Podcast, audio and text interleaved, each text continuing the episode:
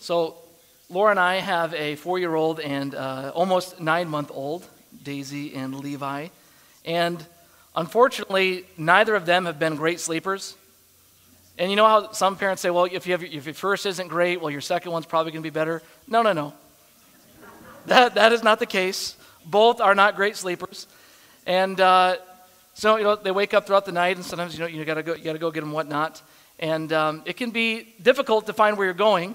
And in our bedroom, we have a, you know, a rocker and a stool uh, that is fairly close to the bed. So there, there have been countless occasions where I've been, I get up, I get up, 3 o'clock in the morning, trying to find my way, and bam! Oh, my shit! And I feel like the guys in Home Alone. You know, I was like, oh my, and I'm not going to cuss because I'm a pastor. It's just like, oh my shit! Oh, man. And if it's been a crazy, hectic week, there are countless death traps of just stuff around the room. And so it's just, man, I got to avoid this. So, friends, we've gotten smarter. We've gotten a little smarter. We decided we need a nightlight. not, not for Levi's room, for our room. so now that we plug in the nightlight, now we can avoid all of the painful death traps around the room so I don't bang my shin on the, rock, the stool anymore. Now, this is a funny story, friends, but in a similar way, the world that we live in is in darkness. It is in darkness. And the scary part is, most people don't even know it. They don't see it. People are walking around, they're stumbling around, they're tripping over all kinds of things that are hazards, hazards to them spiritually, and they're hurting themselves. And so many people, they don't know why. Why do I feel so lost? Why do I feel so broken? Many people, they don't know why they feel so angry or depressed. Many aren't sure where to go or what to do. It's because they're in the dark. They're in the dark. They can't see the way out. But, friends, praise be to God, we learn in our story that God has turned the lights on. He has done something about this. He has sent the light of his son Jesus, and he has sent the apostles and the church to go proclaim and testify to this light. Jesus says to Paul in our passage, I am sending you to them, to the people, to open their eyes so that they may turn from darkness to light. Now, when you've heard the scripture reading this morning, you might have thought, well, I've, I've heard this before. Maybe not, not only all of the trials that we've been in the last few weeks, but actually, this is the third time that Luke, the author of the book of Acts, he has given us the story of Paul's conversion. Um, and so, for some reason, Luke thought it very important that we would know this story really well. He has repeated himself for the third time. This is the only time he does repeats himself like this in the book of Acts. So there's an important reason that it's in here. So I invite you to turn with me to uh, Acts 26. You can follow along with me. If you're paying close attention, you might have thought we were scheduled to be in 25 this morning. You'd be right, but we're, we're going to skip over to chapter 26. Um, and as you heard in the children's sermon, Paul's giving another defense. Um, and he says he simply, he simply has hope in the resurrection. And he too was once a persecutor of the way, but then everything changed when he saw the light. So, Acts 26, verse 12, he says, I was traveling to Damascus under these circumstances with authority and a commission from the chief priests. King Agrippa, while, while on the road at midday, I saw a light from heaven, brighter than the sun, shining around me and those traveling with me. Now, let me pause to make a comment here. Midday was the absolute brightest time of the day. Imagine trying to shine a flashlight at that time of day. You to really see anything? No, right? Because it's so bright. So the fact that this light was so bright and so blinding, it must have been an incredibly powerful light, brighter than the sun, even. And we know from the other two accounts of this story that seeing this light actually physically blinded Paul, right? Remember this? He could, after looking at, remember when the solar eclipse happened like a year or two ago? It was like, you could, don't look at the light because it's going to hurt your eyes. This is what happened to Paul. And so the Lord, I think, gave Paul and us a picture of the gospel in this conversion story. There's a reason Luke has repeated this a third time. You see, when Jesus comes into our life, it's like a bright light that overwhelms everything else. And Paul will go from being blind to literally having his eyes opened. And again, another picture of when Jesus comes into our life. It's like we we were blind to reality, and now our eyes have been opened. And we will see everything differently in the light of Jesus. So Jesus has opened his spiritual eyes. So then we get to the part of the conversion story that we have heard before in verse 14. We all fell to the ground, and I heard a voice speaking to me in Aramaic Saul, Saul, why are you persecuting me? It is hard for you to kick against the goads. I asked, Who are you, Lord? And right after this, friends, we get words of Jesus that we have never heard before yet in the book of Acts. It's a very, very precious statement, the words of our own Lord. And um, this is the first time that Luke discloses these words of Jesus, and he has saved the best for last in his telling of this account. One scholar says one could hardly give a more succinct presentation of the gospel, and another says one also could hardly find a text that better summarizes the major theological, theological concerns of Luke and Acts when it comes to mission. So these are some of the most important words in the entire book of Acts. And rightly so, because they're the words of Jesus himself, right? And the Lord Jesus gives an account of what, of what he wants to do in the world and what he wants to do in our lives, what he wants to do, friend, in your life. So, what Jesus wants to do in us can be summarized by three words open, turn, receive. Open, turn, receive. We'll get into that. So, verse 15.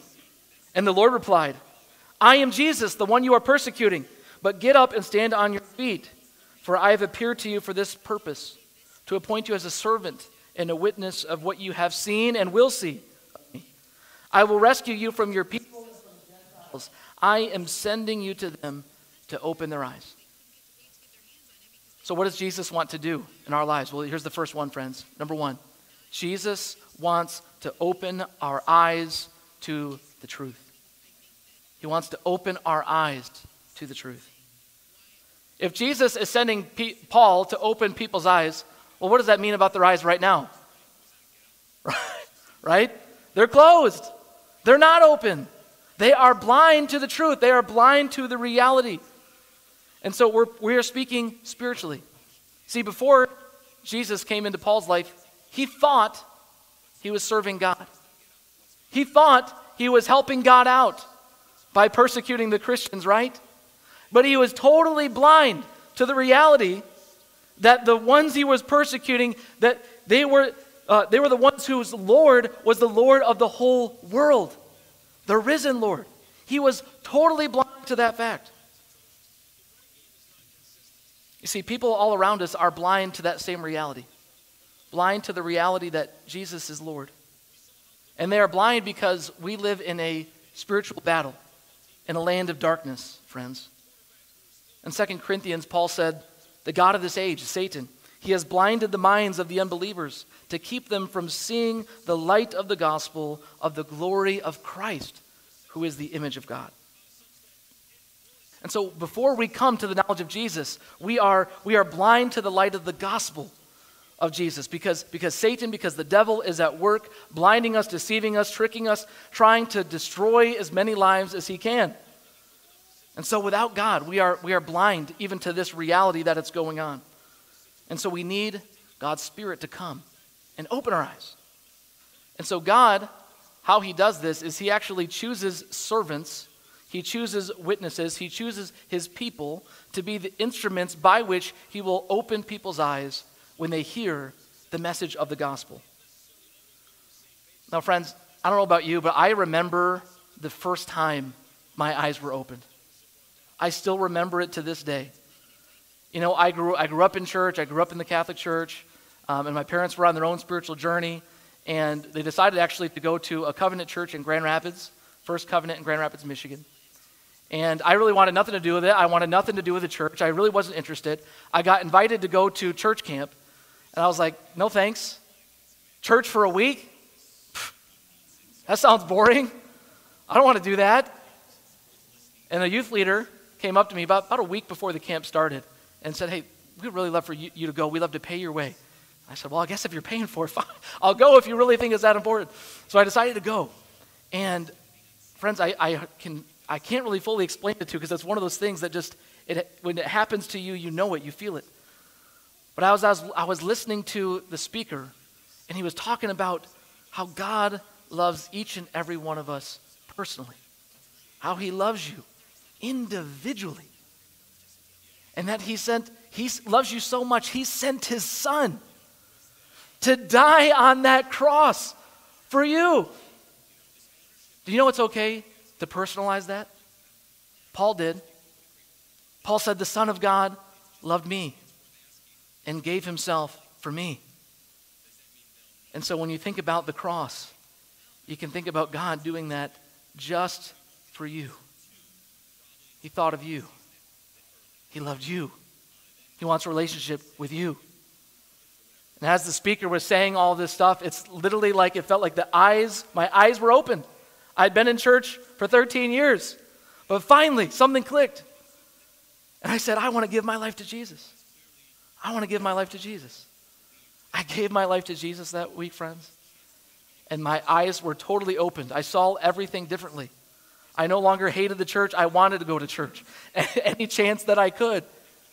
You see, Jesus wants to do the same in each and every one of your lives, in your friends' lives, in your family's lives, in your neighbors' lives. He wants to open their eyes to the truth of who He is and of who we are in light of Him.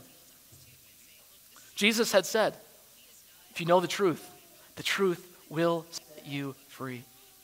He wants to open our eyes to, to this truth, to see reality and to see Him. That's the first thing He wants to do. The second thing Jesus wants to do in our lives, he, Jesus wants to turn us from darkness to light and from the power of Satan to God. That's what, he, that's what Jesus said to Paul. I'm going to send you to them to open their eyes so that, here's the purpose, so that they may turn from darkness to light. When our spiritual eyes are opened, we can begin to see the reality that this world is a battle between light and darkness. And Jesus is drawing us, He is calling us, and He is empowering us to walk in the light as He is in the light. And the Bible has many ways of saying this. We, you know, we talked about this last week. It's, it's in, other, in other words, it's turning from sin to holiness, right? It's turning from darkness to light, from what is wrong to what is right, from what is unjust to what is just, turning from sin, evil, and self towards God. Or, in other words, to repent, right? That's what repent is. It means I'm going this way, I'm following myself and my evil desires, and I'm turning towards God. So, to turn from darkness to light, to light is to repent. As you know, many of you know, I've taken many a road trip. And personally, I don't really like driving at night. Night, uh, night a few of you shaking your heads with me. I don't like driving at night. It's not, it's not as exciting. You don't get to see all the beautiful scenery around you. I feel like it's also more dangerous. I'm getting tired. And if it wasn't for the literal lights on the street, I mean, it would be like a death trap, right? Um, man. And so when Jesus, in the same way, when Jesus turns the lights on, we're able to see the dangers of sin around us, the traps around us, but at the same time, we're also able to appreciate and to see the beauty of the light, the beauty of who He is, the beauty of walking in the light. So it's not just turning from what is dangerous, like while we're driving, but it's also the ability to see the beauty and goodness of God and his ways. So to turn from darkness to light, it means to hate what is dark, it means to hate what is evil, what it means to love and to appreciate God's truth and his beauty and what is holy. And so before Jesus comes into our life, we're, we're blind to this reality. We're blind to this division around us. And the world tells us just, just live for your desires, blind to the fact that our desires are tainted by sin. Our world tells us just to amass as much stuff and as much wealth and as much money as you can, blind to the reality that greed is deadly and that we can't take anything with us. And Jesus wants to steer us from these dang- dangerous paths so that we can walk in his light. As Paul said in Ephesians 5 For you were once in darkness, now you are the light of the Lord. Walk as children of the light. So, to do this, we need Jesus to help us, right? I mean, you can't do this in our own strength. And so, we need Jesus to give us the power to turn from Satan to God, which is what he wants to do in our lives. And that's what happens when we invite Jesus, when we invite the Holy Spirit in our lives. Because in Jesus, we are, in God's truth, set free from the power of the enemy. He doesn't have any power over us. We've already been set free from his power. And so Jesus said he's, he's going to send Paul out, and by extension, the church. He sends the church out to turn people from the power of Satan to God.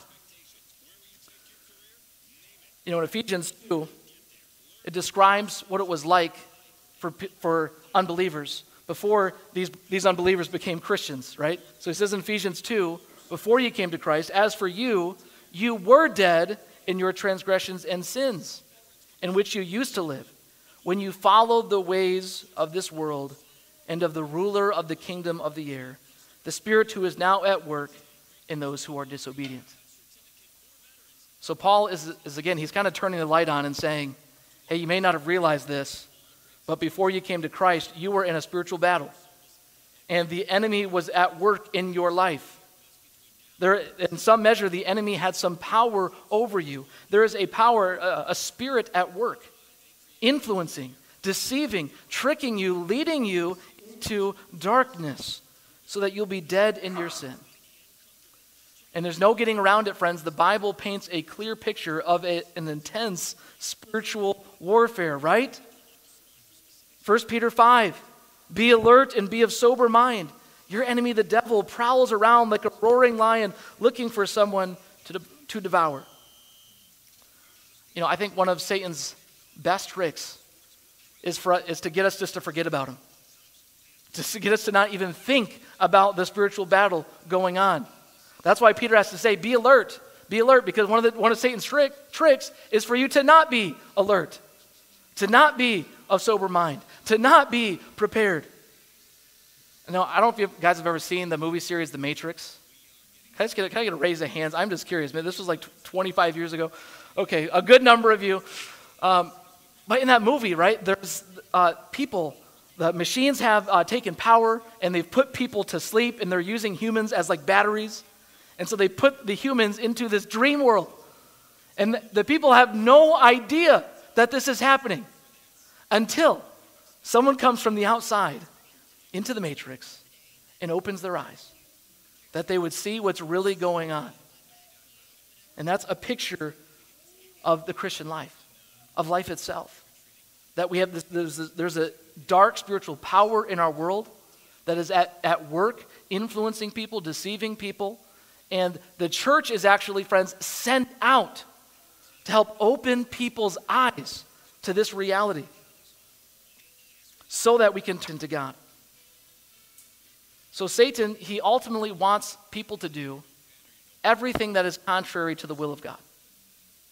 You know, we've been, I'm in confirmation downstairs on Sunday mornings, and we have these building blocks, these catechism questions. You know, what is sin? Sin is anything in thought, word, or deed contrary to the will of God. And so, what does Satan want to do? He wants to get people to do anything that's contrary to the will of God. Now, I want you, 1 John 3 talks about this. I'm going to put this up on the screen. This is a really intense passage of Scripture. The one who does what is sinful is of the devil, because the devil has been sinning from the beginning. The reason this God appeared was to destroy the devil's work. No one who is born of God will continue to sin because God's seed remains in them.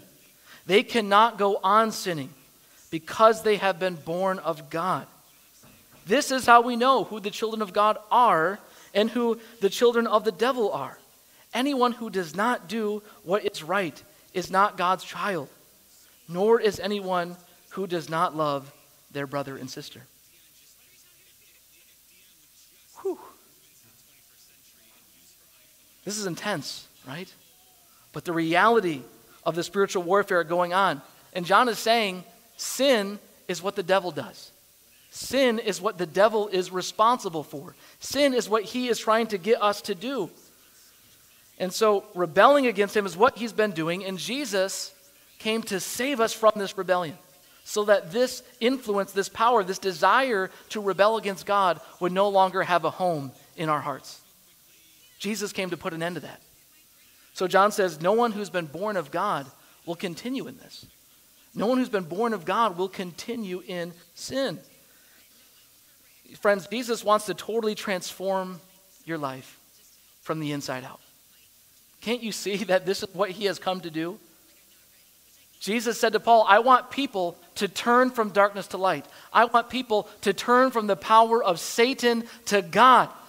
So he's not just coming in and just tweaking a few things in your life here and there. He wants to totally transform you into a new creation, born again, so that sin would not have a home in your life.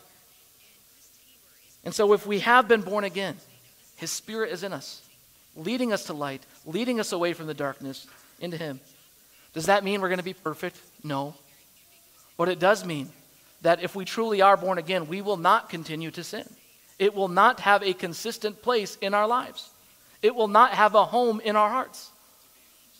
Because that is the evidence that His fruit is being born in our lives. So, brothers and sisters, fear not. The Lord has given us all the power over the evil one and we can overcome through him. He has rescued us, as Paul says in Colossians, he has rescued us from the dominion of darkness and transferred us into the kingdom of the Son he loves. That's what he wants to do. He wants to do that in you, to move you from darkness to light.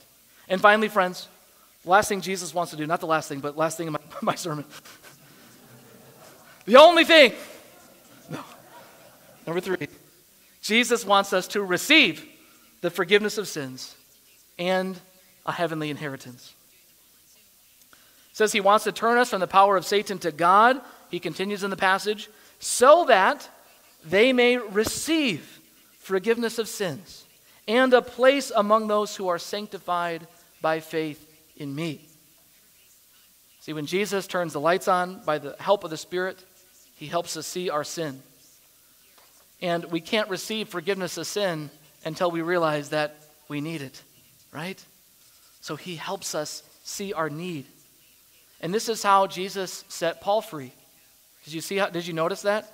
He comes to, comes to him, Saul, Saul, why are you persecuting me? He reveals the sin, the major sin in Paul's life is that he was persecuting Jesus Christ by persecuting the church. And so, if our Lord, who wants to move you from darkness to light, if he were to come to you, what he what might he say? Why do you neglect me? Why do you continue in sin? Why don't you share about me with others? Why do you love so many things more than me? Why do you call me Lord and don't do what I say? What, he might, what might he say? And oh, by the Spirit, would he open our eyes to see our great need for mercy. And again, as I said last week, if, you, if we feel the conviction of the Spirit at any moment, we take that as a sign that God loves us, that He's drawing us to the light, that He's drawing us to Himself. And so in the gospel, we're given the grace to know our need for His mercy and forgiveness, but also to receive the forgiveness of all our sins. And I love how Jesus is pretty good with words. Love how he puts this. He, he, wants, he wants us to receive the forgiveness of, of sins. He's going through all of this trouble, dying on the cross, rising again, sending Paul out. I'm turning you from all of this so that why? so you can receive the forgiveness of sins and an inheritance among the saints. Brothers and sisters, God wants to forgive you. He's not reluctant. He loves you. He wants to pour out His mercy and grace on you. Don't be ashamed of your past. Don't feel like you've done something that can't be forgiven. He wants to forgive you. He wants you to receive His grace and His love. And it says He wants you to receive a place or an inheritance among the saints. Now, this is kind of like the tribes. They received their portion, they received their lot in the promised land, right? Now the Lord is saying, I want you to receive your inheritance, your place in the kingdom of God, where you'll be in my kingdom, have a place among God's holy people. Inheritances, they're for the family, right? They're passed down to the next generation. And so if we receive a place, if we receive an inheritance among the saints, it means that we're part of God's family. We're part of his family. And so, for maybe Jews who are hearing this speech from Paul as he's reporting the words of Jesus, it would have been surprising that, oh, Gentiles are also receiving the inheritance of God's holy people. All the nations can become part of the family, they can receive what's meant for God's people. Yes, God wants them to receive that. God wants to give his grace and to graft all people in to his family. Among those who are sanctified, among those who are sanctified, made holy by Jesus. Not only are we justified by faith in Jesus Christ, we can be sanctified through faith in him. And on a Sunday where many Protestants today they recognize the Protestant Reformation, if you didn't know that, I would like to uh, summarize with a quote from the great reformer John Calvin. Therefore, this is the goal of the gospel that delivered from mental blindness, we may become sharers of the heavenly light. Snatched out of the dominion of Satan, we may be turned to God, and having received the forgiveness of sins, we may obtain a share in the eternal inheritance among the saints. All who desire to make proper progress in the gospel ought to have their sense turned intently a good summary of this passage. So, what does Jesus want to do in your life? Open, turn, receive. He wants to open your eyes to truth. He wants to turn you totally from darkness to light, from the power of Satan to God. And He wants you to receive forgiveness of sins, an inheritance among the saints. And whether you've been a long-time follower of Jesus, or perhaps your eyes are being opened for the first time as you're listening to this or watching online, this is all how we can respond to this is, is these simple words. We can pray these words. We can pray for the Spirit to open our eyes to the truth.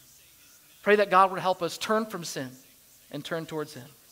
And pray that He would help us to receive His forgiveness and inheritance among the saints.